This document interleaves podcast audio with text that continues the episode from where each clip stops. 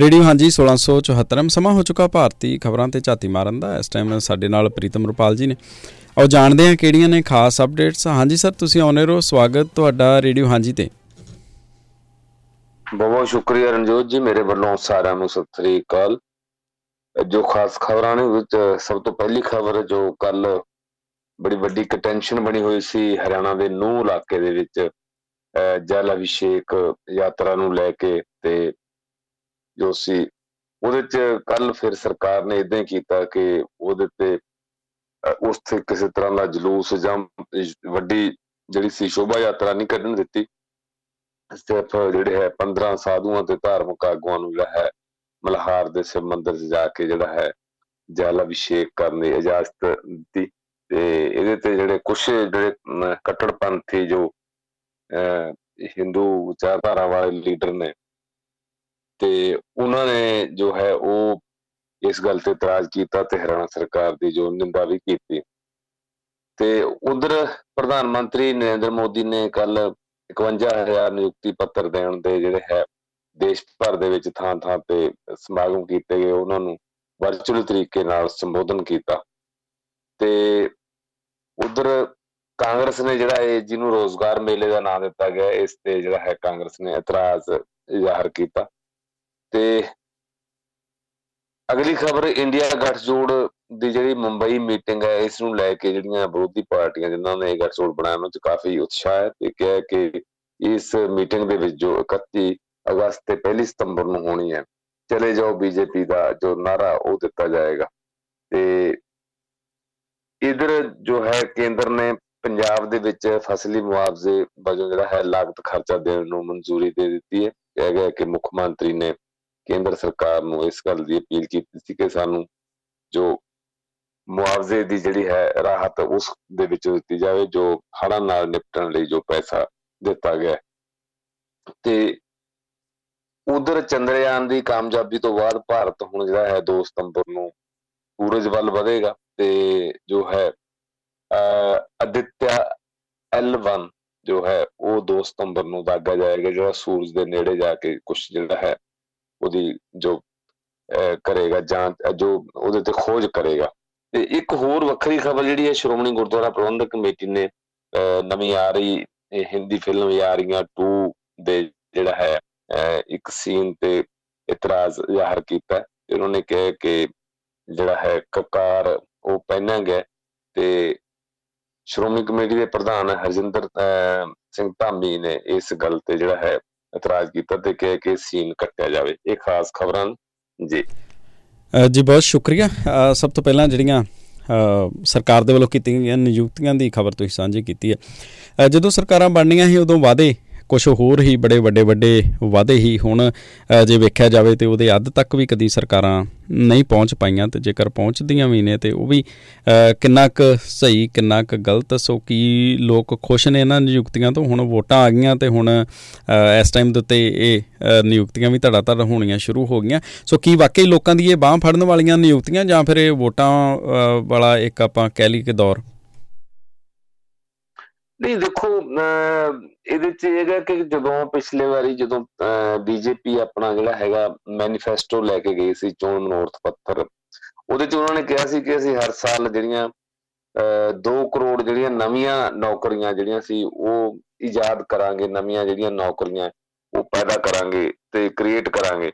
ਤੇ ਪਰ ਉਹਦੀ ਬਜਾਏ ਹੁਣ ਜਿਹੜਾ ਹੈਗਾ, ਜਿੱਥੇ ਕਿਤੇ ਅਸਾਮੀਆਂ ਖਾਲੀ ਹੁੰਦੀਆਂ ਨੇ ਜਾਂ ਇਸ ਤਰ੍ਹਾਂ ਦੀਆਂ, ਉੱਥੇ ਹੀ ਜਿਹੜੀਆਂ ਜੋ ਉਹਨਾਂ ਨੂੰ ਅਪਾਇੰਟਮੈਂਟਸ ਜਿੰਨੇ ਵੀ ਮਹਿਕਮੇ ਨੇ ਗਵਰਨਮੈਂਟ ਆਫ ਇੰਡੀਆ ਦੇ ਤੇ ਜਾਂ ਗਵਰਨਮੈਂਟ ਆਫ ਇੰਡੀਆ ਨਾਲ ਸੰਬੰਧਿਤ ਕਾਰਪੋਰੇਸ਼ਨਾਂ ਬੋਰਡਾਂ ਦੇ ਮਹਿਕਮੇ, ਤੇ ਉਹਨਾਂ ਨੂੰ ਫਿਰ ਇਕੱਠਿਆਂ ਕਰਕੇ ਤੇ ਉਹਦੇ ਫਿਰ ਇੱਕ ਇਹ ਹੈ ਕਿ ਇੱਕ ਸਮਾਗਮ ਰਚਿਆ ਜਾਂਦਾ ਜਿਹਦੇ ਵਿੱਚ ਪ੍ਰਧਾਨ ਮੰਤਰੀ ਸੰਬੋਧਨ ਕਰਦੇ ਆ ਇੱਕ ਤਰੀਕੇ ਦਾ ਜਿਹੜਾ ਸੀ ਇਹ ਆਸਾਨ ਕੀਤਾ ਜਾਂਦਾ ਹੈ ਕਿ ਅਸੀਂ ਤੁਹਾਨੂੰ ਜਿਹੜੀਆਂ ਨੌਕਰੀ ਦੇ ਰਹੇ ਹਾਂ। ਹਾਲਾਂਕਿ ਇਹ ਕੋਈ ਆਸਾਨ ਕਰਨ ਵਾਲੀ ਜਾਂ ਕੋਈ ਖੈਰਾਤ ਵਾਲੀ ਜਿਹੜੀ ਗੱਲ ਨਹੀਂ ਹੈ, ਕਿਉਂਕਿ ਜਿਹੜੇ ਇਹਨਾਂ ਨੌਕਰੀਆਂ ਤੇ ਜਿਹੜੇ ਬੱਚੇ ਨੇ ਜਾਂ ਜੋ ਵੀ ਨੌਜਵਾਨ ਭਰਤੀ ਹੁੰਦੇ ਨੇ, ਉਹ ਵੱਖ-ਵੱਖ ਕੰਪੀਟੀਸ਼ਨਾਂ ਚੋਂ ਆ ਕੇ ਤੇ ਆਪਣੇ ਜੋ ਆਪਣੇ ਤਰੀਕੇ ਦੇ ਨਾਲ ਉਹਨਾਂ ਰਾਹੀਂ ਜੋ ਹੈ, ਤੇ ਉਹ ਮੁਕਾਬਲੇ ਰਾਹੀਂ ਉਹਨਾਂ ਦੀ ਸਿਲੈਕਸ਼ਨ ਹੁੰਦੀ ਹੈ।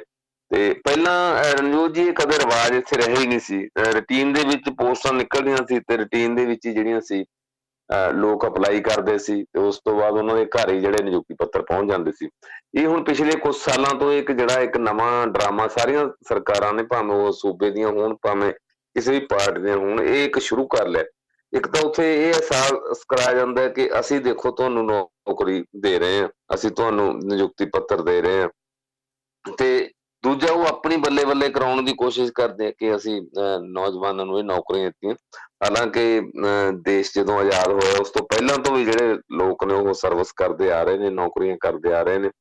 ਤੇ ਹੁਣ ਵੀ ਜਿਹੜਾ ਹੈ, ਉਸੇ ਤਰੀਕੇ ਦੇ ਨਾਲ ਹੀ ਕੰਪੀਟੀਸ਼ਨ ਹੁੰਦੇ ਨੇ, ਪੋਸਟਾਂ ਨਿਕਲਦੀਆਂ ਨੇ ਉੱਥੇ। ਤੇ ਪਰ ਇਹ ਜਿਹੜਾ ਇੱਕ ਮੈਨੂੰ ਲੱਗਦਾ ਕਿ ਇੱਕ ਰੁਝਾਨ ਹੈ, ਜਿੱਦਾਂ ਤੁਸੀਂ ਕਹਿ ਕਿ ਹੁਣ ਚੋਣਾਂ ਨੇੜੇ ਆ ਰਹੀਆਂ ਨੇ, ਇਸ ਕਰਕੇ ਉਹ ਵੱਧ ਪ੍ਰਚਾਰਿਆ ਜਾ ਰਿਹਾ ਤੇ ਇਹਦੇ ਇਸ ਗੱਲ ਦੇ ਵਿੱਚ ਤਾਂ ਕੋਈ ਸ਼ੱਕ ਹੀ ਨਹੀਂ ਹੈ ਕਿਉਂਕਿ ਜਿਸ ਤਰ੍ਹਾਂ ਵੱਖ-ਵੱਖ ਸੂਬਿਆਂ ਦੇ ਦੇ ਵਿੱਚ ਜਾ ਕੇ ਮੰਤਰੀ ਉਹ ਸਮਾਗਮ ਰਚਾਉਂਦੇ ਨੇ, ਜਿੱਦਾਂ ਜੇ ਪੰਜਾਬ ਦੀ ਹੀ ਉਦਾਹਰਨ ਦੇਵਾਂ ਕੱਲ ਦੀ ਜਲੰਧਰ ਦੇ ਵਿੱਚ ਹਰਦੀਪ ਪੁਰੀ ਜੋ ਕੇਂਦਰੀ ਮੰਤਰੀ ਨੇ ਕੈਬਨਿਟ ਮੰਤਰੀ ਉਹ ਆਏ ਤੇ ਇਸੇ ਤਰ੍ਹਾਂ ਅਨੁਰਾਗ ਠਾਕਰ ਜੋ ਉਹ ਵੀ ਕੇਂਦਰੀ ਮੰਤਰੀ ਨੇ, ਸੂਚਨਾ ਪ੍ਰਸਾਰਣ ਮੰਤਰੀ ਨੇ, ਖੇਡਾਂ ਦਾ ਮਹਿਕਮਾ ਵੀ ਉਹਦੇ ਕੋਲੇ ਆ, ਉਹ ਮਹਾਲੀ ਦੇ ਵਿੱਚ ਆਏ ਤੇ ਉਹਨਾਂ ਨੇ ਆ ਕੇ ਜਿਹੜੇ ਚਲੋ ਨਿਯੁਕਤੀ ਪੱਤਰ ਉਹ ਦੇ ਤੇ ਠੀਕ ਹੈ ਇੱਕ ਫਾਰਮੈਲਿਟੀ ਫਿਰ ਉਹ ਆਪਣੇ ਜਿਹੜੇ ਪੋਲੀਟੀਕਲ ਜਿਹੜੇ ਗੋਲ ਸੈਟਲ ਕਰਦੇ ਨੇ ਤੇ ਆ ਕੇ ਉੱਥੇ ਜਿਹੜੀਆਂ ਉੱਥੋਂ ਦੀਆਂ ਜੇ ਸਰਕਾਰਾਂ ਨੇ, ਜੇ ਉਹ ਬੀਜੇਪੀ ਦੀ ਸਰਕਾਰ ਨਹੀਂ ਹੈ, ਤਾਂ ਉਹਨਾਂ ਦੇ ਖਿਲਾਫ ਜਿਹੜਾ ਹੈਗਾ ਪ੍ਰਚਾਰ ਸ਼ੁਰੂ ਕਰਦੇ ਨੇ। ਪੰਜਾਬ ਦੇ ਵਿੱਚ ਮੋਸਟਲੀ ਦੋਵੇਂ ਥਾਵਾਂ ਤੇ ਇਹ ਹੋਇਆ ਕਿ ਹਰਦੀਪ ਪੁਰੀ ਹੋਰਾਂ ਨੇ ਵੀ ਤੇ ਅਨੁਰਾਗ ਠਾਕਰ ਹੋਰਾਂ ਨੇ ਵੀ ਜਿਹੜਾ ਮੁੱਦਾ ਇੱਥੇ ਗਵਰਨਰ ਤੇ ਸੀਐਮ ਦੀ ਆਪਸ ਦੇ ਵਿੱਚ ਜੋ ਚਿੱਠੀ ਪੱਤਰ ਹੋ ਰਿਹਾ ਉਹ ਜਿਹੜਾ ਹੈ ਮੁੱਦਾ ਉਠਾਇਆ ਤੇ ਉਹਦੇ ਤੇ ਉਹ ਬੋਲੇ।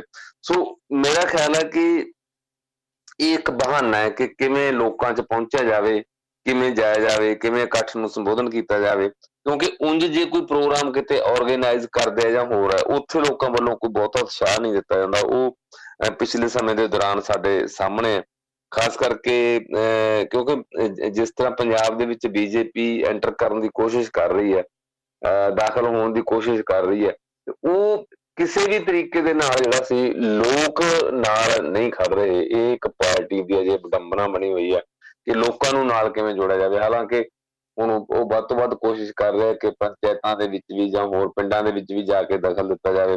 ਕਿੰਨੇ ਜਿਹੜੇ ਅਕਾਲੀ ਦਲ ਤੋਂ ਜਾਂ ਹੋਰ ਕੁਝ ਕੱਟੜ ਗਰਮ ਖਿਆਲੀ ਜਥੇਬੰਦੀਆਂ ਦੇ ਆਗੂ ਰਹੇ ਹੋਰ, ਉਹਨਾਂ ਨੂੰ ਪਿਛਲੀਆਂ ਜਿਹੜੀਆਂ ਸੀ ਚੋਣਾਂ ਦੇ ਦੌਰਾਨ ਇਹ ਜਦੋਂ ਪੰਜਾਬ ਵਿਧਾਨ ਸਭਾ ਦੀ ਇਲੈਕਸ਼ਨ ਚੱਲ ਰਹੀ ਸੀ, ਉਦੋਂ ਵੀ ਉਹਨਾਂ ਨੂੰ ਸ਼ਾਮਲ ਕੀਤਾ ਗਿਆ ਪਾਰਟੀ ਦੇ ਵਿੱਚ।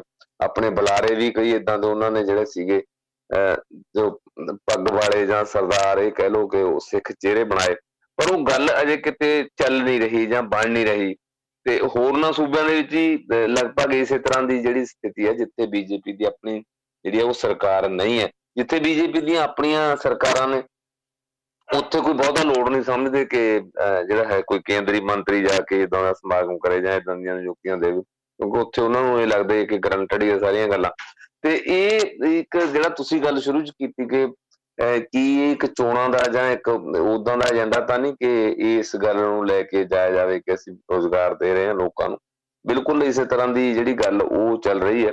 ਤੇ ਜਿਹੜੇ ਪੋਲੀਟੀਕਲ ਗੋਲ ਜਿਹੜੇ ਹੈ ਆਪਣੇ, ਉਹ ਸੈਟਲ ਕੀਤੇ ਜਾ ਰਹੇ ਆ ਕਿ ਕਿਸ ਕਿਸ ਤਰੀਕੇ ਦੇ ਨਾਲ ਜਿਹੜੀਆਂ ਲੋਕਾਂ ਦੇ ਨਾਲ ਇੱਕ ਰਸਾਈ ਜਿਹੜੀ ਆ ਉਹ ਕੀਤੀ ਜਾਵੇ। ਕਿਉਂਕਿ ਹੋਰ ਬਹੁਤ ਸਾਰੇ ਰਣਜੋਤ ਦੀ ਫੈਕਟਰ ਨੇ ਜਿਸ ਕਰਕੇ ਕੇਂਦਰ ਦੀ ਸਰਕਾਰ ਦੇ ਖਿਲਾਫ ਜਿਹੜਾ ਹੈਗਾ ਇੱਕ ਮਾਹੌਲ ਦੇਸ਼ ਦੇ ਵਿੱਚ ਬਣ ਰਿਹਾ। ਉਹਦੇ ਕਿਤੇ ਕੋਈ ਕਾਰਨ ਨੇ, ਕਿਤੇ ਕੋਈ ਕਾਰਨ ਨੇ। ਆ ਜਿਹੜੀ ਹੁਣ ਰੀਸੈਂਟ ਜਿਹੜੀ ਨੂਹ ਦੀ ਘਟਨਾ ਜੋ ਵਾਪਰੀ ਆ, ਹਾਲਾਂਕਿ ਉੱਥੇ ਤਾਂ ਜਿਹੜੀ ਸੀ ਡਬਲ ਇੰਜਨ ਸਰਕਾਰ ਜਿਨ੍ਹਾਂ ਨੂੰ ਖੁਦ ਬੀਜੇਪੀ ਵਾਲੇ ਕਹਿੰਦੇ ਆ, ਪ੍ਰਧਾਨ ਮੰਤਰੀ ਜੀ ਵਾਰ-ਵਾਰ ਕਹਿੰਦੇ ਆ ਡਬਲ ਇੰਜਨ ਸਰਕਾਰ ਸੀ, ਤਾਂ ਉੱਥੇ ਇਦਾਂ ਦੀ ਸਿਚੁਏਸ਼ਨ ਕਿਉਂ ਬਣ ਦਿੱਤੀ ਗਈ? ਇਹੀ ਤਾਂ ਜਿਹੜਾ ਹੈਗਾ ਮਨੀਪੁਰ ਦਾ ਇਹ ਮਾਮਲਾ ਸਾਹਮਣੇ ਹੈ ਇਸੇ ਤਰ੍ਹਾਂ ਆਪਾਂ ਜੋ ਕੱਲ ਡਿਸਕਸ ਕਰ ਰਹੇ ਸੀ ਗੱਲ ਕਈ ਥਾਵਾਂ ਤੇ, ਜਿਹੜੀ, ਜਿਹੜੇ ਦਲਿਤ ਨੇ ਕੁਝ ਉਹਨਾਂ ਨੂੰ ਵੀ ਜਿਹੜਾ ਇਸ ਤਰੀਕੇ ਦੇ ਨਾਲ ਦਬਾਉਣ ਦੀ ਕੋਸ਼ਿਸ਼ ਕੀਤੀ ਜਾ ਰਹੀ ਹੈ।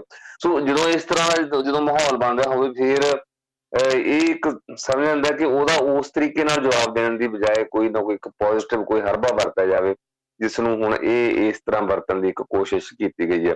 ਤੇ ਹੋ ਸਕਦਾ ਹੈ ਕਿ ਜਿੰਨਾ ਚਿਰ ਚੋਣ ਜਾਬਤਾ ਨਹੀਂ ਲੱਗਦਾ ਜਾਂ ਆਉਣ ਵਾਲੀਆਂ 2024 ਦੀਆਂ ਜਿਹੜੀਆਂ ਲੋਕ ਸਭਾ ਚੋਣਾਂ ਨੇ ਜਾਂ ਉਸ ਤੋਂ ਪਹਿਲਾਂ ਜਿਹੜੇ ਚਾਰ ਵਿਧਾਨ ਸਭਾ ਸਭਾਵਾਂ ਨੇ, ਉਹਨਾਂ ਦੀਆਂ ਜਿਹੜੀਆਂ ਚੋਣਾਂ ਹੋਣੀਆਂ ਨੇ ਤੇ ਉਹ, ਉਸ ਤੱਕ, ਉਦੋਂ ਤੱਕ ਇਦਾਂ ਦੇ ਸਿਲਸਿਲੇ ਜੇ ਹੋਰ ਚੱਲਣ, ਕਿਉਂਕਿ ਪੱਛਮੀ ਬੰਗਾਲ ਦੀ ਮੁੱਖ ਮੰਤਰੀ ਮਮਤਾ ਬੈਨਰਜੀ ਨੇ ਕਿਹਾ ਕਿ ਬੀਜੇਪੀ ਹੈ, ਲੱਗਦਾ ਹੈ ਕਿ ਜਿਹੜੀਆਂ ਜਦੋਂ ਕੋਈ ਸੂਬਿਆਂ ਦੀਆਂ ਚੋਣਾਂ ਹੋਣੀਆਂ ਨੇ, ਉਹਦੇ ਨਾਲ ਹੀ ਲੋਕ ਸਭਾ ਚੋਣਾਂ ਕਰਾਉਣ ਦੇ ਰੌਂ ਦੇ ਵਿੱਚ ਹੈ, ਕਿਉਂਕਿ ਇਸ ਨੇ ਸਾਰੇ ਜਿਹੜੇ ਹੈਲੀਕਾਪਟਰ ਨੇ, ਉਹ ਪਹਿਲਾਂ ਹੀ ਚੋਣ ਪ੍ਰਚਾਰ ਵਾਸਤੇ ਬੁੱਕ ਕਰ ਲਏ ਨੇ।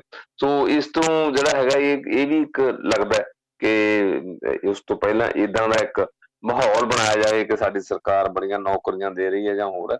ਇਹ ਇਦਾਂ ਦੇ ਜਿਹੜੇ ਇਹਦੇ ਚ ਕਾਰਨ ਜਿਹੜੇ ਲੱਗ ਰਹੇ ਨੇ, ਹਾਲਾਂਕਿ ਉਂਝ ਤਾਂ ਇਹ ਇੱਕ ਰੁਟੀਨ ਦਾ ਕੰਮ ਹੈ, ਨੌਕਰੀਆਂ ਲੈਣਾ, ਨੌਕਰੀਆਂ ਦੇਣਾ ਜਾਂ ਹੋਰ। ਤੇ ਇਹ ਚ ਕੋਈ ਵੱਡੀ, ਬਹੁਤੀ ਵੱਡੀ ਗਿਣਤੀ ਵੀ ਨਹੀਂ। ਜਿਵੇਂ ਇਹਨਾਂ ਨੇ ਵਾਅਦਾ ਕੀਤਾ ਸੀ ਕਿ ਅਸੀਂ ਹਰ ਸਾਲ 2 ਕਰੋੜ ਦੇਵਾਂਗੇ। ਤੇ ਜੇ ਤੁਸੀਂ ਸਾਲ ਦੇ ਵਿੱਚ ਤਿੰਨ ਚਾਰ ਸਮਾਗਮ ਕਰਕੇ ਜਾਂ ਹੋਰ ਕਿਤੇ 50 ਹਜ਼ਾਰ ਨੂੰ ਦੇਤੀ ਜਾਂ ਹੋਰ, ਉਹਨੂੰ ਇਕੱਠਾ ਕਰ ਕਰ ਅੱਡ ਅੱਡ ਮਹਿਕਮਿਆਂ ਦੇ ਤਾਂ ਕੋਈ ਮੈਨੂੰ ਲੱਗਦਾ ਕੋਈ ਬਹੁਤ ਹੀ ਵੱਡੀ ਅਚੀਵਮੈਂਟ ਇਹ ਨਹੀਂ ਹੈ। ਸੋ ਇਧਰ ਜਿਹੜਾ ਨੂਨ ਦੇ ਇਲਾਕੇ ਦੇ ਵਿੱਚ ਰੌਲਾ ਹੀ ਕੱਲ ਦਾ ਦਿਨ ਕਾਫੀ ਕਿਹਾ ਜਾ ਰਿਹਾ ਹੈ ਕਿ ਨਾਜ਼ੁਕ ਹੋ ਸਕਦਾ। ਸੋ ਇਹ ਜਿਹੜਾ ਫੈਸਲਾ ਲਿਆ ਗਿਆ ਕਿ ਨਹੀਂ, ਸ਼ੋਭਾ ਯਾਤਰਾ ਜਿਹੜੀ ਉਹ ਕੱਢੀ ਜਾਊਗੀ। ਸੋ ਇਹ ਪਹਿਲਾਂ ਲਿਆ ਜਾ ਚੁੱਕਾ ਹੈ ਜਾਂ ਫਿਰ ਟਾਈਮ ਦੇ ਟਾਈਮ ਲਿਆ ਗਿਆ ਇਹ ਫੈਸਲਾ? ਤੇ ਕਿਵੇਂ ਵੇਖਦੇ ਆਪਾਂ ਇਸ ਫੈਸਲੇ ਨੂੰ? ਲੋਕਾਂ ਦੇ ਵਿੱਚ ਕੀ ਰੁਝਾਨ ਹੈ? ਦੇਖੋ ਰਣਜੋਤ ਜੀ ਇਹ ਹੈਗਾ ਕਿ ਜਿੱਦਾਂ ਇੱਕ ਸਟੇਟ ਦਾ ਸਿਸਟਮ ਆ, ਆਪਾਂ ਨੂੰ ਪਤਾ ਹੈ ਕਿ ਕਿਸ ਤਰੀਕੇ ਨਾਲ ਸਟੇਟ ਚੱਲਦੀ ਹੈ ਤੇ ਉਹਦੇ ਚ ਕਿੰਨੀ ਜਿਹੜੀ ਹੈ ਬਿਊਰੋਕ੍ਰੇਸੀ ਦੇ ਕਿਸ ਲੈਵਲ ਦੇ ਜਿਹੜੇ ਅਧਿਕਾਰੀ ਸ਼ਾਮਲ ਨੇ ਖੁਫੀਆ ਏਜੰਸੀਆਂ ਸ਼ਾਮਲ ਨੇ, ਤੇ ਫਿਰ ਨਾਲ ਨਾਲ ਇਹ ਦੇਖਿਆ ਜਾਂਦਾ ਕਿ ਤੁਹਾਨੂੰ ਇਹਦੇ ਚ ਪੋਲੀਟੀਕਲੀ ਕੋਈ ਕੀ ਨੁਕਸਾਨ ਹੋ ਰਿਹਾ ਜਾਂ ਫਾਇਦਾ ਹੋ ਰਿਹਾ, ਇਹ ਗੱਲਾਂ ਤੇ ਕਾਫੀ ਜਿਹੜਾ ਹੈ ਨਿਰਭਰ ਕਰਦਾ ਤੇ ਆਪਾਂ ਕੱਲ ਜੀ ਇਹ ਗੱਲ ਕੀਤੀ ਸੀ ਕਿ ਇਹਨੂੰ ਜੇ ਕਰਨਾ ਹੀ ਹੈ ਵੀ ਤੁਸੀਂ ਇੱਕ ਧਾਰਮਿਕ ਸਮਾਗਮ ਨੂੰ ਇਸ ਤਰੀਕੇ ਨਾਲ ਸਿੰਬੋਲਿਕ ਵੀ ਕੀਤਾ ਜਾ ਸਕਦਾ ਤੇ ਉਹ ਕੁਦਰਤੀ ਜਿਹੜੀ ਸੀ ਉਹ ਗੱਲ ਇਦਾਂ ਦੀ ਉੱਥੇ ਸਿਚੁਏਸ਼ਨ ਬਣ ਗਈ ਕਿਉਂਕਿ ਹੋਰਨਾਂ ਸੂਬਿਆਂ ਤੋਂ ਉਹ ਸਾਧੂ ਸੰਤ ਕੋਈ ਜਿਹੜੀਆਂ ਇਦਾਂ ਦੀਆਂ ਜਿਹੜੀਆਂ ਕੋਈ ਹਿੰਦੂ ਜਥੇਬੰਦੀਆਂ ਜਾਂ ਹੋਰ ਉਹਨਾਂ ਦੇ ਲੋਕ ਆਏ ਹੋਏ ਸੀ ਜਿਨ੍ਹਾਂ ਨੂੰ ਗੁਰੂ ਗ੍ਰਾਮ ਚ ਰੋਕ ਲਿਆ। ਇੱਥੋਂ ਤੱਕ ਵੀ ਦੋਸ਼ ਲਾਇਆ ਕਿ ਜਿਹੜੇ ਕੁਝ ਲੀਡਰ ਹੈ ਹਰਿਆਣੇ ਦੇ ਵਿੱਚ ਉਹਨਾਂ ਨੂੰ ਘਰਾਂ 'ਚ ਹੀ ਨਜ਼ਰਬੰਦ ਜਿਹੜਾ ਹੈਗਾ ਸਰਕਾਰ ਨੇ ਕਰਤਾ। ਤੇ ਇਹ, ਇਸ ਤਰ੍ਹਾਂ ਦੀ ਜਿਹੜੀ ਗੱਲ ਇਹ ਹੈ।